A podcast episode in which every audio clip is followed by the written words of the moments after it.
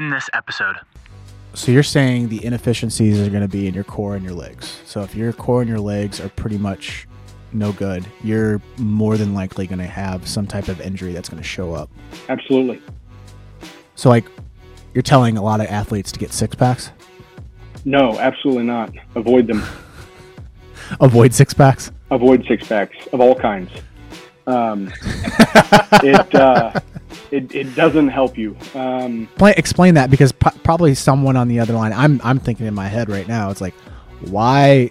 But that means that you have a strong core, right? If you have a six pack of abs. Oh no, no, the abs are only one part of the core. I've had this same can of Coca Cola here for well, I don't know. It expired in 2017. Um, never been opened, whatever. All right. So if you think of the core like a can, the top of the can is the diaphragm, the bottom is the pelvic floor, and everything around are the walls. If we think about the six pack, that's essentially just that nutrition label. Okay. That just tells us how well you eat, how um, how hard you train the abs, all that stuff. But it really doesn't keep the content stable um, of the can. So this unopened can, if I were to ask you to step on it and stand on it, would it hold your weight? Absolutely. There's so much pressure in here that you could stand on it and it would hold you up. But if I pop that top just a little bit to where we just barely hear a little sizzle, um, and don't even like can't pour liquid out of it, but there's a little bit of air released. Um, as soon as you stand on that, it's going to crush. The core is the same way. The whole thing matters. What's up, guys? It's Spiker, and in this episode, I'm taking one of the episodes from the Tiger interview series and putting it on the closing pitch podcast feed. I thought this was a very candid conversation with one of my really good friends. And there's a lot of athletes that listen to the closing pitch as well as coaches. And I know that you guys are always trying to figure out better strategies, tips, um, tricks, and how to get yourselves ready for games, as well as um, being able to have an advantage over your competition. So I hope you enjoy this. He is an athletic trainer. He specializes in amateur, professional, and tactical athletes. So he has a wide range of knowledge when it comes to finding the best performance and how to get the best output from his athletes. So enjoy this episode. Please give us five stars. If you'd like to follow Brett McQueen um, on social, I'll put down his handles. Um, if you want to ask him a question, he's totally open to having conversations. Um, he's just awesome in general. So um, go ahead and um, click that follow button, and I hope you enjoy this conversation. Thanks. Let's finish it.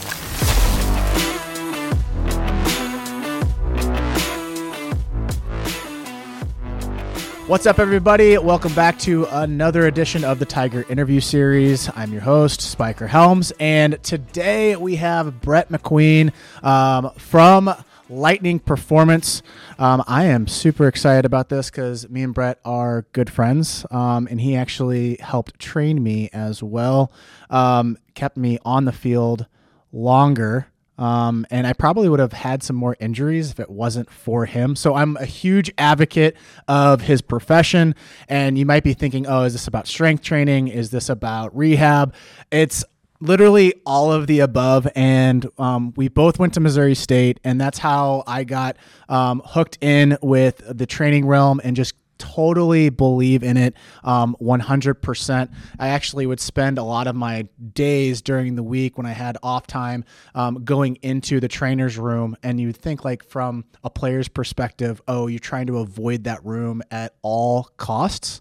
Um, I was actually the complete opposite, and I think I was one of the few athletes at Missouri State that lived in that training room um, consistently. And you're starting to see more players um, like LeBron James. He's more into the training room. Tom Brady was in more in the training room. So, without further ado, I want to introduce Brett. Um, and then we're going to jump into some really cool rabbit holes. Um, and as Brett likes to call them, Space Jam rabbit holes um, that I think everyone's going to find interesting. So, Brett, kick it off. Give us uh, more background on who you are um, and how you've gotten to this point. I have gotten to this point um, by a lot of people uh, believing in me, uh, even when I didn't sometimes. And uh, that's part of what makes the story cool. So, Brett McQueen, um, I own and run Lightning Performance Solutions here in Kansas City. Um, I'll go through all the social media stuff later because um, I do have all that. Um, I, like Spiker said, I did my undergraduate work at Missouri State, and different universities um, teach different ways, um, all to prepare you for for the boards for athletic training. But Missouri State took a much different approach on the rehab and injury prevention side of things um, that has now morphed into a much bigger um, program that uh, there more and more of those athletes are spending more time in the athletic training room from a preventative side of things. Um, the the traditional medical model has always been very reactionary um, in that you have a problem now let's fix it. Would it be nice if you just prevented the problem on the front end so that you didn't have to miss all the downtime? And um, you know to your credit you were one of the first ones to really be in the athletic training room working on things taking a deeper dive into your body and overall wellness um, when in a lot of respects you didn't need to um, or at least at the time we didn't think you needed to um, but you were always constantly in there working on the different things and that's probably what kept you going as long as it did. Um, now that uh, you know oh, oh, 10 11 12 years later um, I know I know, I know it's been crazy. Gosh, um, yeah ignore the gray well, well it's it's it's funny because I was thinking about this because I knew that our interview was coming up, and I was doing some um, prehab stuff before my workout. I still do um, some of the stuff is still stick, but I was kind of doing like a body check on how does my body feel, kind of like when I did when I was with you guys. I was like, holy cow, my body just feels like crap right now. And I and and, and like my wife says, like no, you're you're still in shape and everything like that, but it's just the athletic side. It got I got so fine tuned to a point where any ache, I knew that oh, I can fix it this way, and I'll be literally feeling like hundred percent every single day. It wasn't like I was dealing with a soreness in game 20 or game 25, which is so hard to communicate to players about that feeling and how it felt. It's so hard to t- like convince them like dude, the weight room's nice, but the training room is like way better. It's like the holy land of being able to go out there every single day and feel like, hey, I can I can let it loose on this throw and not having to draw back it back a little bit. Absolutely, um, and, and, I think that there there's always a fine balance there. Um, you know, part of it's nice that we're in in March now, and March is National Athletic Training Month. Um, I didn't decide that, uh, but whatever. Uh, it is and and I think the more and more kids I see in in my clinic here, the more I hear how I don't want to say bad, but lower quality the care that they're getting from some of the high school and club athletic trainers is, um, which is disheartening. And I don't want that to be a discouragement um, uh, for going in there to get the therapy and, and help and training and prehab and all those things that you need. But I would just use as an encouragement of if you don't feel like you're getting what you need, then go find it because um, there's always somebody out there who knows what you need to do from therapy, rehab, injury prevention, prehab, whatever perspective, um, who has a medical background and training that you can go lean into. Um, that is sometimes uh, you can get good information from coaches, uh, or you can get the situation like I saw a new guy yesterday, senior in high school, had a partial tear of his Tommy John in the fall, and no physical therapy or rehab was prescribed, and his JUCO coach was just kind of managing that, uh, which is not appropriate on any level. Um, mm-hmm. So those situations still exist out there, but there are plenty of us that have a pretty good idea of what you need to do. Um, and so don't ever hesitate to reach out and, and seek some other advice if you don't feel like you're getting what you need with your high school athletic trainer or club athletic trainer.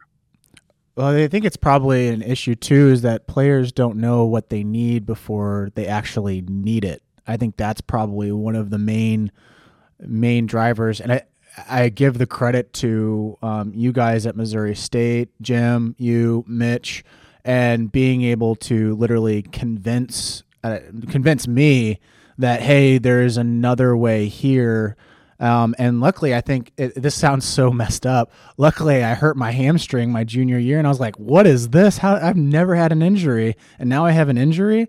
And being able to realize, oh, I'm getting at that age where I actually need to work on this stuff, and my strength actually improved more dramatically than it would have been if I just literally just pounded weights in the weight room and just re- literally grunted it out and try to get every gain I possibly could. Um, but really realizing like, oh, I got to make sure my body works efficiently first, then I can actually stack on those pounds. Absolutely. Why do you think that um, players are bad at staying healthy in a season?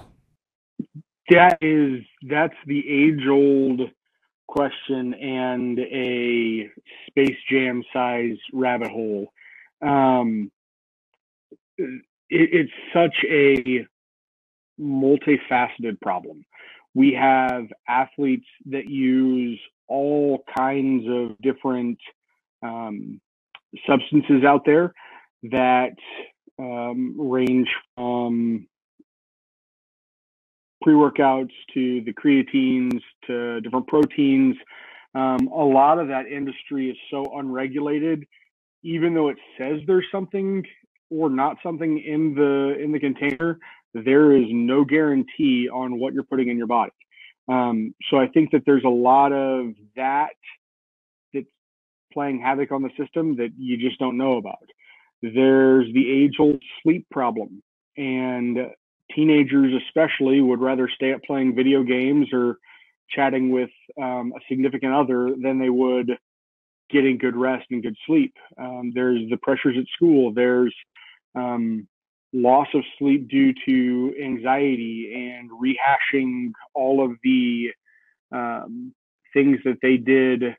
Um, you know, nobody ever goes back and looks at a game and says, "Wow, I did really, really great today at, at all these things." yeah, everybody remembers the bad stuff.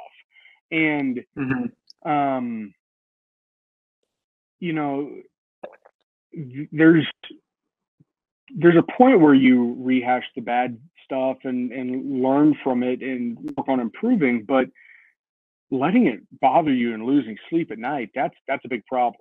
Um, because sleep is the number one best recovery tool that that there is. Um, and I think actually um, Eric Cressey had a big thing on that um, maybe a couple months ago. That um, the best performance enhancement drug we have is sleep. Um, so really getting good quality sleep in. Um, late night bus rides with early morning school, and that's obviously spring season. the tournament ball in the summer you might finish a game at 11 o'clock at night and turn around and have to play at eight or nine in the morning. And that's just the turnaround times on some of those is, is just a little bit ridiculous.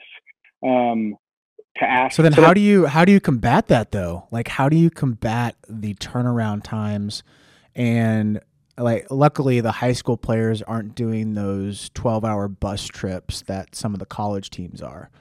Um, I mean, I just remember like, oh, it was awesome going to um, Louisiana, but I was really dreading the next week because of I knew that I wasn't going to get in skill work. It was mostly just going to be prehab stuff, and then I was just surviving at practice to get like the skill stuff in. Um, how do you how do you what would you recommend for a player to actually fix that? Like being able to do that. We finish a game at 10 p.m. and then we have a quick turnaround time at 10 a.m. Figure out what the lowest hanging fruit is. Um, is your skill going to drastically change by getting that extra skill work in before the next game? No. Is your body going to be able to turn around if you go do um, the same amount of intensive warm up and workout beforehand, or if you have an extensive cool down routine? All those things are important, but you have to figure out where, where the low hanging fruit for you as an athlete is. And a lot of times that's, yeah, so you sleep in a little bit longer and don't necessarily take every single skill rep that you normally would. Warm your body up, um, get everything loose, do the prehabby things that you need to to wake everything up, and then go for it. Um, I think that so you'd almost recommend like you'd almost recommend that a coach says like, okay, we finished the game, we won the game, everyone's celebrating, and then we have that quick turnaround time. There's no, we're not doing BP the next day. We're not. We're show. We're show and going. We're literally. We're gonna show up 30 minutes before game time and get our bodies loose and call it good. Mm-hmm. Absolutely. That simple. That simple. Which goes against every. Which goes against everything that any coach thinks. but at, at, at that at that point, how many hacks have you taken by that point in the season? It's true. How many ground balls you've taken at that point? Yeah. Are are you so like when, when does when does BP make sense and when does not BP make sense? I, I think it makes sense if if you're if that's your first day on the field and you you're not used to playing on that field. Okay, take it, see how the field plays. That's a great opportunity just to get a, game scenario play feeling um, how does the ball come off the dirt? How does it come off? The, is it turf? Does uh, you know where where's the wind coming from? What's the sun angle going to be at these different points in the day? Um, just based on the field layout, um, how much room do I have from third to the to the fence or first to the fence? You know, feel those things out. But pass once you get a good feel for the play, we go through it, especially on like a college series you go through it then again on Saturday and Sunday, the same routine. Nothing's changed about the field. All you're doing is taking more and more and more hacks um, or taking more and more reps. That's not necessarily a bad thing, but does it need to be as extensive as it um, normally is? I don't think so. So it's almost like having like a hybrid model. So like you have what's one of your models is like, okay, we're going to do a full BP. We're going to do this, this, this, and this. Our hybrid model is like, you're taking one round and one round only, and that's it. You're just getting your eyesight locked in, and then we're we're rolling. Absolutely. That's a very interesting concept because like not not many coaches want to do that because they want to stick with their routine. They're not really thinking about the body. They're thinking about like, okay, we just gotta stick with our routine and we're gonna win ball games rather than like game 30 every dude out there is just completely exhausted and they don't know why they're exhausted. Because i mean an athlete you have to be very self-aware as an athlete to really know that like very self-aware. Because i i mean i haven't really understood my body until like now like really really understood it like oh this is what makes sense which would make sense because like lebron james has talked about that where i do I, if i do this i do i get this. If i do this move i feel this way. Where probably when he was like 18 years old, he's like, "Oh, just give me the ball, and I'm going to go dunk it." Absolutely, um, and, and, I think that there there's a time and a place for everything, but especially the further you get into the season and that long season grind is just you, know, you got four, five, eight games in a week. Why why are you doing the extra stuff? It's not warming you up; it's wearing you down so then I guess that leads us into this question is like what's what is the most frequent injury that you're going to see if you just keep playing that same routine out? I, I, guess from a baseball perspective and softball perspective, what what do you see break down first for athletes? Is it their arms? Is it their hip flexors? Is it well? So I, I think arm injuries are always a product of something else. Um, when the, the physics finds the path of least resistance and the force just blows out somewhere. Um, most, I would, would say all um, UCL injuries and shoulder labrum injuries outside of a collision um, are overstress injuries. I won't even say overuse injuries because you've got, you know, you can't tell me that the guys like Nolan Ryan who, who would throw and throw and throw and throw and throw and throw and throw and never really had a problem. You can't tell me that the body isn't designed to use something a lot, and maybe they're just freaks. Who knows? But I, I, it's weird we see some people who throw a ton and they never have a problem, and we have some that throw very little and all of a sudden there's a problem. So I think it becomes an overstress problem and it's an over physics problem. Um, a lot of times it's in the landing mechanics and far too often everybody's concerned about arm care and that's probably the most annoying question I get is what do I do for arm care? Nothing for your arm. Um, or almost nothing for your arm. Focus on the core stability and um, leg power stability, deceleration, all that. Um, if we look at the ankles and hip and hips and say, okay, these are your power producers um, and your landing mechanism, well, there's not much point in driving your car down the road with the shock absorbers welded stiff so why wouldn't you work on the shock absorption and, and landing mechanics for throwing? Um, it's typically where the shoulder and elbow blow up. Is so right that almost release so you, point, and uh, the physics goes out through the weakest point. So you're saying the inefficiencies are going to be in your core and your legs. So if your core and your legs are pretty much no good, you're more than likely going to have some type of injury that's going to show up. Absolutely. So, like, you're telling a lot of athletes to get six packs? No, absolutely not. Avoid them. Avoid six packs? Avoid six packs of all kinds. Um, it, uh, it, it doesn't help you. Um, so so explain explain that because p- probably someone on the other line. I'm I'm thinking in my head right now. It's like why? But that means that you have a strong core, right? If you have a six pack of abs. Oh no, no, the abs are only one part of the core. Let me grab my. Um, I've had this same can of Coca Cola here um, for well, I don't know. It expired in 2017. Um, never been opened. Whatever. All right. So if you think of the core like a can, the top of the can is the diaphragm, the bottom is the pelvic floor, and everything around are the walls. If we think about the six pack, that's essentially just that nutrition label. Okay. That just tells us how well you eat, how um, how hard you train the abs, all that stuff. But it really doesn't keep the contents stable um, of the can. So this unopened can, if I were to ask you to step on it and stand on it, would it hold your weight? Absolutely. There's so much pressure in here that you could stand on it and it would hold you up. But if I pop that top just a little bit to where we just barely hear a little sizzle, um, and don't even like can't pour liquid out of it, but there's a little bit of air released. Um, as soon as you stand on that, it's going to crush. The core is the same way the whole thing matters.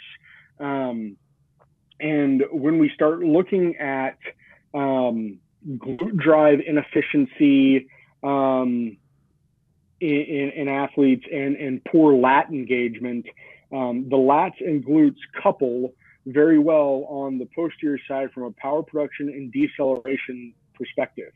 Um, the neurologic principle of autogenic inhibition. I hope everybody's paying attention. There's a quiz later. That's, that's that is a really large word, Brett. Autogenic inhibition tells us that if one side's turned on, the other side can't turn on. Very simple. So if the front side, like the abs and hip flexors, are super, super, super turned on, then what's opposite of that that can't turn on very efficiently? The glutes lats. and lats. Yeah. And those are the big decelerators and power producers um, for all Because your lat runs all the way down to your near to your um, hip, and then runs all the way up to your shoulder the blade. glute through the thoracolumbar fascia. Yeah. They're all connected. So an athlete, to kind of put it in simple terms, the athlete just needs to worry, like really worry about in the training is their hip flexors, which is just right above the quad, correct? Mm-hmm. And then your You're your burning butt, those off. turning those off. You don't want those on. Nope. So you want to you want to you But you don't want to train them. okay. So you're training lifts and butterfly kicks and all that core work. All that is Yeah. is is irritating the hip flexors, which is going to inhibit the glutes because you want your glute to fire. big time. Your glutes are your greatest asset. So back squats, are you are you doing some? Um, are we are we doing all back squats? Are we doing front squats? What are we doing? There's there's a whole bunch of things you can do. Um, at the end of the day, I in, in the training that I do with people, I have moved away from spending a lot of time in the sagittal plane, which is all that squatting movement, um, and the frontal plane, which is more like the side to side movement. And I train everything in the transverse plane. Throwing is a transverse plane activity. Hitting is a transverse plane activity. Running is a transverse plane activity. Yet 90% of our weight room training is all sagittal plane and frontal plane. Um, So you have to do you have to have you have to be creative to mimic those moves. Absolutely, and and really train more single leg, single arm, and offset the load side to side. So we doing we're doing jumps. We're doing we're doing pistol squats. Some of it, yeah, pistol squats are, are great. Um, airborne lunges are great. Um, love a Bulgarian split squat. Um, Copenhagen planks. There's all sorts of different things there that are So would you label get ups?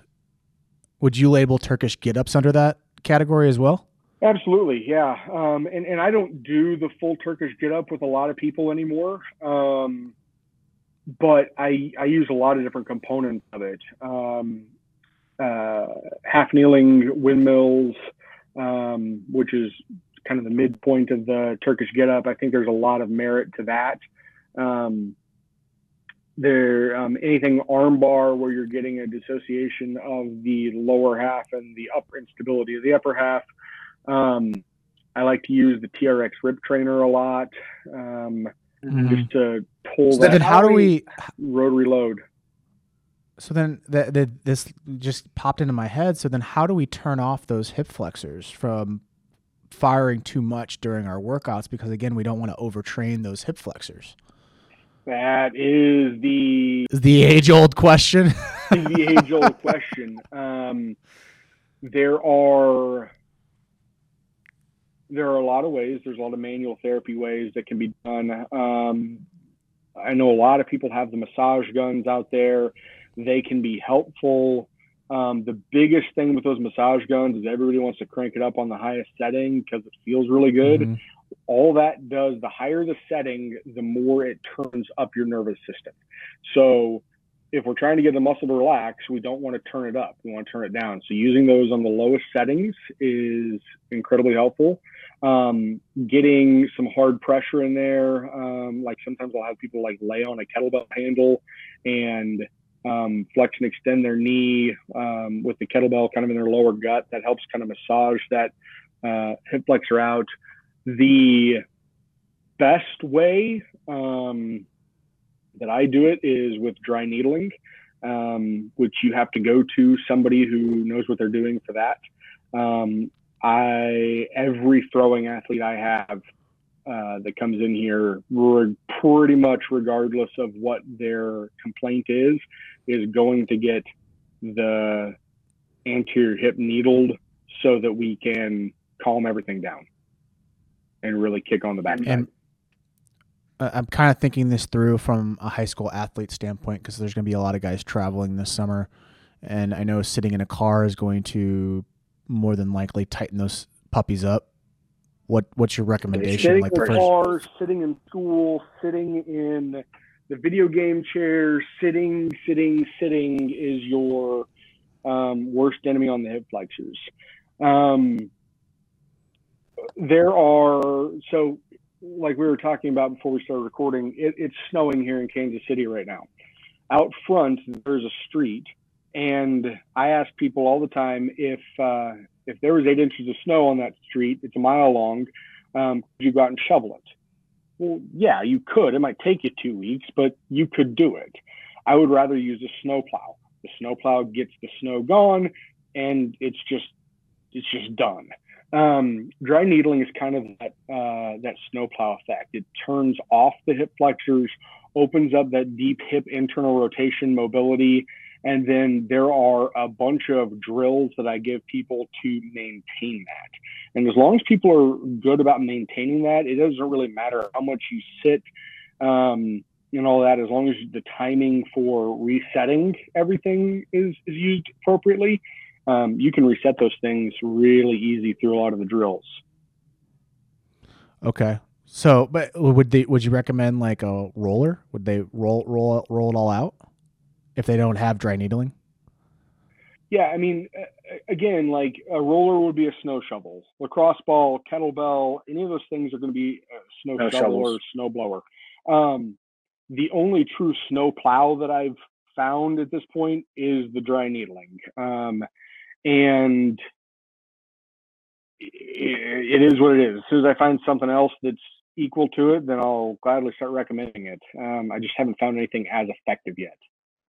So I'm guessing you'd recommend them having people in their corner that have this knowledge like you do. I think that's probably number one. So then, who would be the second person in your, in their corner throughout the year? Would it be a nutritionist? Would it be a strength trainer? How how do you view that from in season work? Obviously, they have their coaching staff, but I'm just so big on trying to figure out your inner circle. Um, and with Missouri State, it was it was pretty simple. It was laid out for us, and you guys have a really good program. So it's like, what, who, who should these high school athletes go to during in season? I would argue that your so Yogi Berra said it best. Baseball is ninety percent mental, the other half is physical, um, and and I would argue that for all sports, um, but baseball tends to be es- especially high on the uh, headspace stuff.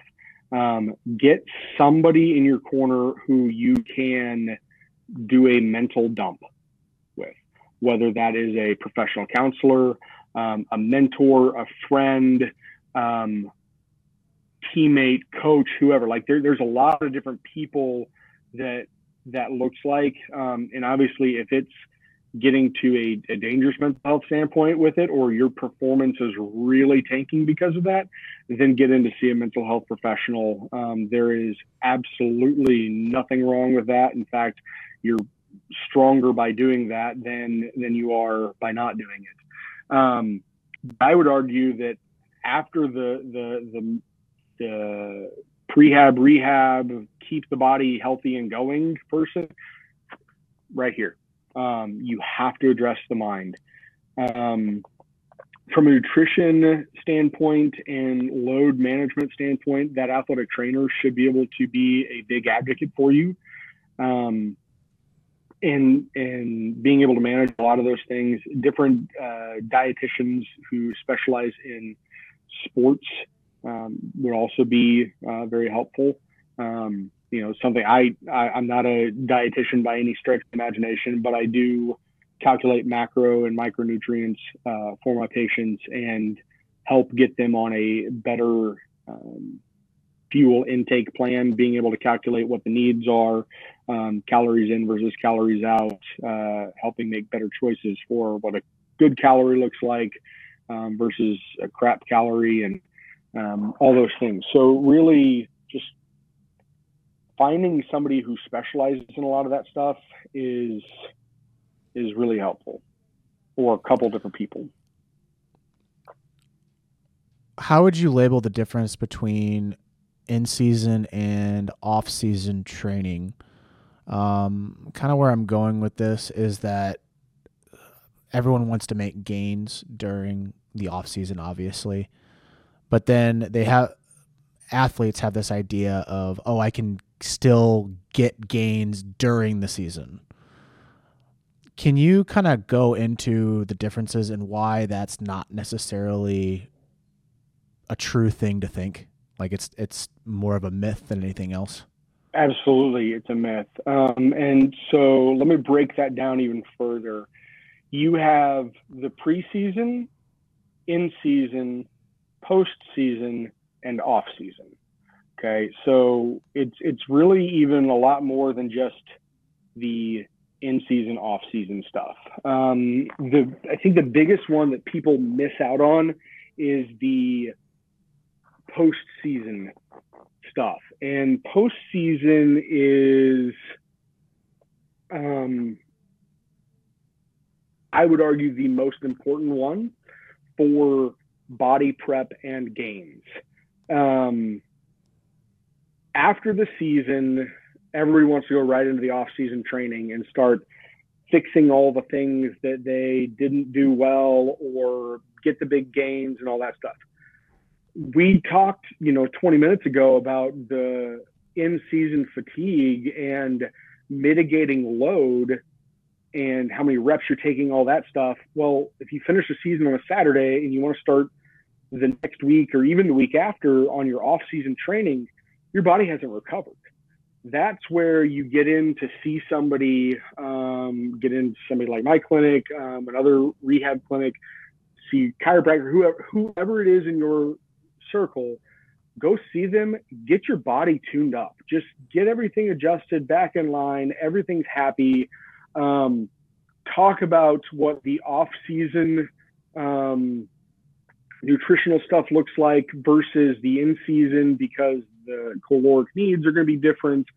Make sure that you get back on a really good sleeping schedule because you're likely, especially at the very end of the season with the championship tournaments and everything, it's just it's a grind to get through those tournaments alone and everything's a little out of whack. Give yourself a month or two just to decompress and let your body rest and heal. Then you start into the off season training where you can make all the gains. And I caution people on having more than three specific things that they want to fix. Um, because your your body, especially you know during the adolescent years, um, going through puberty, your body just can't handle more than three big type of overarching goals. Um, when we're talking about um, bat uh, exit velocity, uh, throwing velocity, all those things, you, you can't you can't increase your vertical a foot, um, increase your squat max by 150 pounds, increase your bat speed velocity 10 miles per hour, your throwing velocity 12 miles per hour. You can't you can't do all of those things. Focus in on one to three and chances are a lot of the others will follow as well. Um, so have your overarching goals, one to three, and then um, kind of subset areas that you would like to see improvement. But if it doesn't, okay, cool. Then we work on that the next time. That's your off season training. And then there should be a period between off season training and preseason training where, again, you get everything adjusted uh, make sure the body's in good shape right before you go into that preseason. The preseason is the fine tuning of those skills, making sure that your ball handling is good, making sure that your hand eye stuff for the hitting is good, um, focusing on those minor tweaks with the swing. You could spend a year tweaking little components of your swing and do nothing but tweak little components of your swing and not make it any better or any more accurate. Um, really, that the preseason time is where you fine tune it, get those tactile skills of baseball back. Um, you don't need to spend a ton of time doing that in the in the fall uh, or the off season. It just it, it doesn't it doesn't translate very well to the in season stuff. Um, the other big strength uh, and, and, agility power skills do. So um, transition that preseason right into the in season. Now we're at a load management standpoint, and really you're not trying to make any gains. Um, that's where you focus more on the numbers and trying to dig into the game of baseball in season and get better at that. Too many times, I had a question uh, earlier this week. Hey, how many times uh, a week can I lift? Okay, well, you're in season for high school ball, and then we're going to go right into club season. Well, I would say that no more than four workouts a week. Okay, so I'm going to go to my lifting club four days a week. I'm like, well, how many days a week do you lift in school? Well, two or three. Okay. So those count as well. Um, a lot of times I see these kids that are lifting five days a week on their own, three to five days a week in school. So now we're at 10 workouts a week, practice every day. So now we're at 15 practices and then maybe a couple games or scrimmages early on, it just it's too much. You'll wear out before you get three weeks into season. Your body's just going to be completely toasted at that point, and you're not recovering. Because I mean, in season, your your your main goal is to try to one maintain your maintain your strength, but two make sure that your body's running efficiently. Because what really matters is the game. sometimes we lose aspect of that as a as a player is that like oh we think if we just work out the games will kind of fall in line um, but it's more of your you have to view it as kind of like a football player football player has that they play once a week they recover on saturday and sunday um, they'll do they'll do some light lifting some light work and then they'll be back onto the field and then they might put in one more workout after that and then that's about it Yep. and the the percentages of those workouts are relatively low. Um, off seasons where you're getting up in that 85, 90 percent of one rep max. Um, mm-hmm. In season, you're, you're doing you're doing light reps. You're doing you're not doing light reps. You're doing you're doing lightweight, large reps, making sure that your body's moving efficiently. Yep. We we talked briefly on it, like with the, with the in season, but how would you structure out a high school player if if if someone came to you and be like, Brett, I'm going to give you all reins here. You have my eight week, eight weeks, and I, I need you to give me a solid structure for the eight week travel season. Um, I travel four times and I play four times at home. How would I, how would I set myself up? There's probably 50 more variables that I, that I need. Um, so uh, this, this is why our conversations go so long because I just want a simple answer, and then you always give me those fifty variables, which is right. It's true. It's true. There, there is no simple answer, and that's that's where yeah. people run into the problems. Is they want the simple answer, um, and and trust me, I I wish I could give you just the simple answer. Um, and if there was a simple answer, I'd probably be a millionaire right now selling it to people. Um, but the the simple answer is it depends.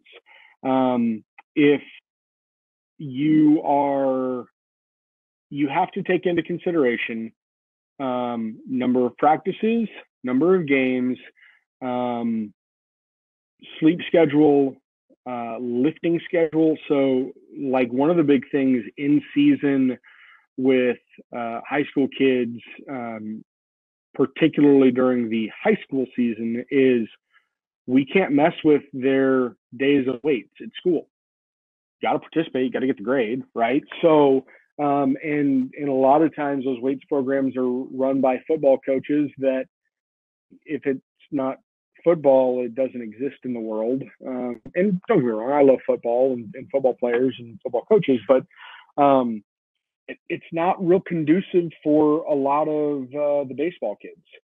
Um, so if you've got a schedule where you're lifting five days a week, you don't need to be doing anything extra um, go to practice, go to your games. You don't need extra training. If you're on a block schedule where, you know, one week lift twice, one week you lift three times, then picking up an extra one in there to really hone in on some of the rotary stability stuff is totally appropriate.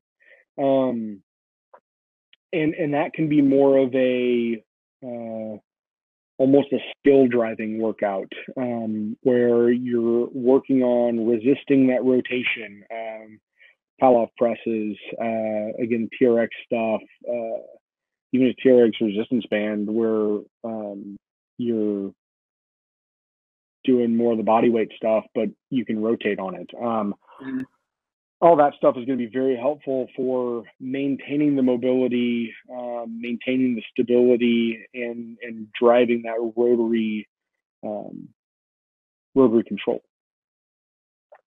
But again, it, it just depends. Uh, as far as like if you're looking at at the summer, um, are you a summer ball uh, player that wants to that also plays football? do you have to go to football weights as well? Uh, are you at practice and games on uh, on evenings all week, and then you've got uh, football workouts at 6 a.m.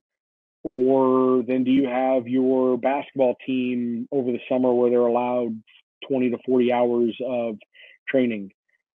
I get kids that that that do football workouts, basketball or wrestling workouts, play baseball, and work a job and guess when they always get hurt?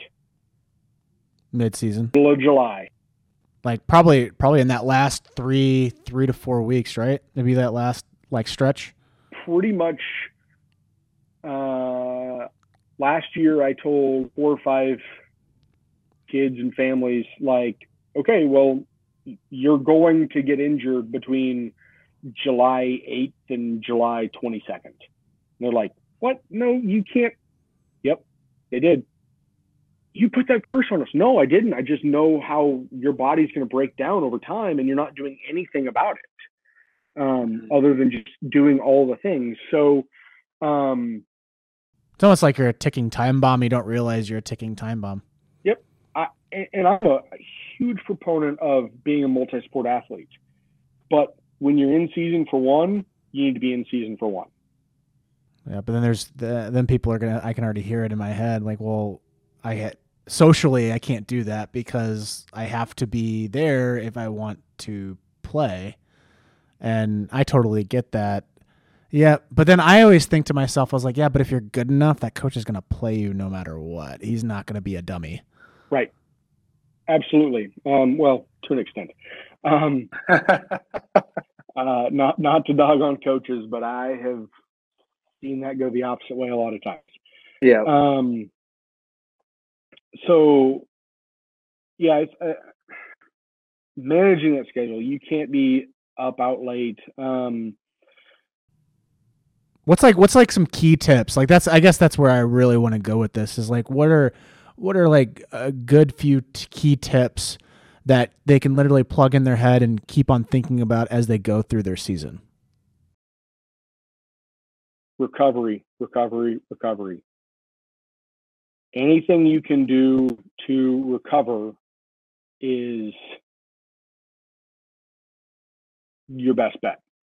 Uh, so so sleep is like you got to get it. You have to at least get eight hours, nine hours of sleep. Like a hundred percent. Like if you're under that, you're pretty much going to be a ticking time bomb. It's not negotiable. Um, and then nutrition, making sure that you're getting ample t- ample amount of food in in the system what every 2 hours every 3 hours depends on depends on the person but yeah that's a pretty good rule um, and uh, this is going to step on a lot of toes but put down the phone um, the amount of brain energy that uh, the screen time sucks from your brain um, is showing a lot of decrease in performance, and um, there's been a stark increase in injuries since the second generation iPhone came out. Wow, no way. Mm-hmm. Um, So, so there's a direct correlate. So there's a direct correlation with injuries and the second gen iPhone Yep. well, and iPhone sale. Is it iPhone? Is it iPhone sales? Like, like is there's a direct correlation with the iPhone sales? I think it's that um, the second gen iPhone came out, um, you know, what about a, less than a year after the first generation, and the first generation was so expensive and new that Mm-hmm. some people got it, some people didn't, and that's the second gen, third gen is when the sales really ramped up, and so more people exposed to it. Um, And then injury rates went up at that time. Yep, and injury rates are going up. There, there's a couple of uh, studies that have looked at recently, um, especially on the youth injury side of things, the like eight to twelve year olds. Um, one of the study or one of the questions they asked was, "Do you have a phone?" And the injury rates of kids that do have a phone versus those that don't have a phone are higher. Wow. Wow. And the severity of injuries is, is higher. So um, that goes into concussion, that goes into musculoskeletal injuries, all of it. Um, It would kind of it would make sense. It would make sense though because the phone could prohibit you from sleeping. That could be a major factor. Um, the screen time, I guess. Uh, I, don't. I don't know that answer, but I'm. I'm guessing. uh, I would love to know is like to see a study that has screen time correlated with injury rates versus pho- iPhone sales and injury rates. Like just kind of like breaking it down to see where where's the real factor in all of it. I mean, that's very interesting. and, and I don't think it's necessarily an iPhone problem. I think it's a smartphone problem. Yeah. Um, Yeah. And The Uh, internet in general. yeah, uh, we won't even go down that rabbit hole. Um, the uh, one of the big factors is when you look at the different light spectrums that um, we can see, visible light spectrums. Um, blue light tends to be a really noxious stimulant for the brain, um, which is why you saw a couple years ago the the blue light blockers uh, become really popular. And Mhm. There is, and I'm I've been an avid iPhone guy for a long time, um, so I don't know what the settings on anything else are, but you have the night shift mode on um, the iPhone, and I I tell every single one of mine, uh, one of my kids that I, that I train and work with, like that thing goes on at 7 p.m. Two to three hours before you go to bed, at a minimum. Wait, it may it makes sense because um, ring or the Oura ring and Whoop straps um, have that have that um, that percentage breakdown and making sure that you close that close all that stuff down um, one to two to three hours before bedtime Absolutely. because it's going to affect your REM sleep and your deep sleep, right? Interesting. Interesting. Well, Brett, I want to I want to leave it off there. I know there's going to be more questions that are going to be popping up into my head as we end this, and I'm, I want to bring you back on again, obviously. Um, but um, how can people reach you? Um, go ahead and plug in your social profiles, um, email address, best way to contact you. Yeah, so info at Lightning Performance KC is a great email address to get a hold of me. Um, on Instagram and Facebook and TikTok, I am at Lightning Performance KC. Um, particularly on, on my TikTok channel, I have a ton of different corrective exercise drills um, and getting ready to put up a, uh, a whole arm care series. Um, so a lot of the things that I like about arm care, things I don't, um, and incorporating more of the lower half of the body into things. Um, on press sports, I am Lightning Performance. Twitter, I'm Lightning Perf KC because they don't allow as many characters as I want. But uh, Yeah. I think uh, that pretty much names all of them. And then uh, obviously, the uh, the phone number here to the office is 816-945-4048. Um, that's probably the most challenging way to get a hold of me because um, I'm pretty much seeing patients sun up to after sundown every day. So um, one of the socials or email is the best way for sure. Cool. Well, thank you so much for coming on, guys. Um, I'll put all those links down in the show notes. Um, if you guys have any questions, make sure you uh, send him an email or slide into his DMs. Thanks.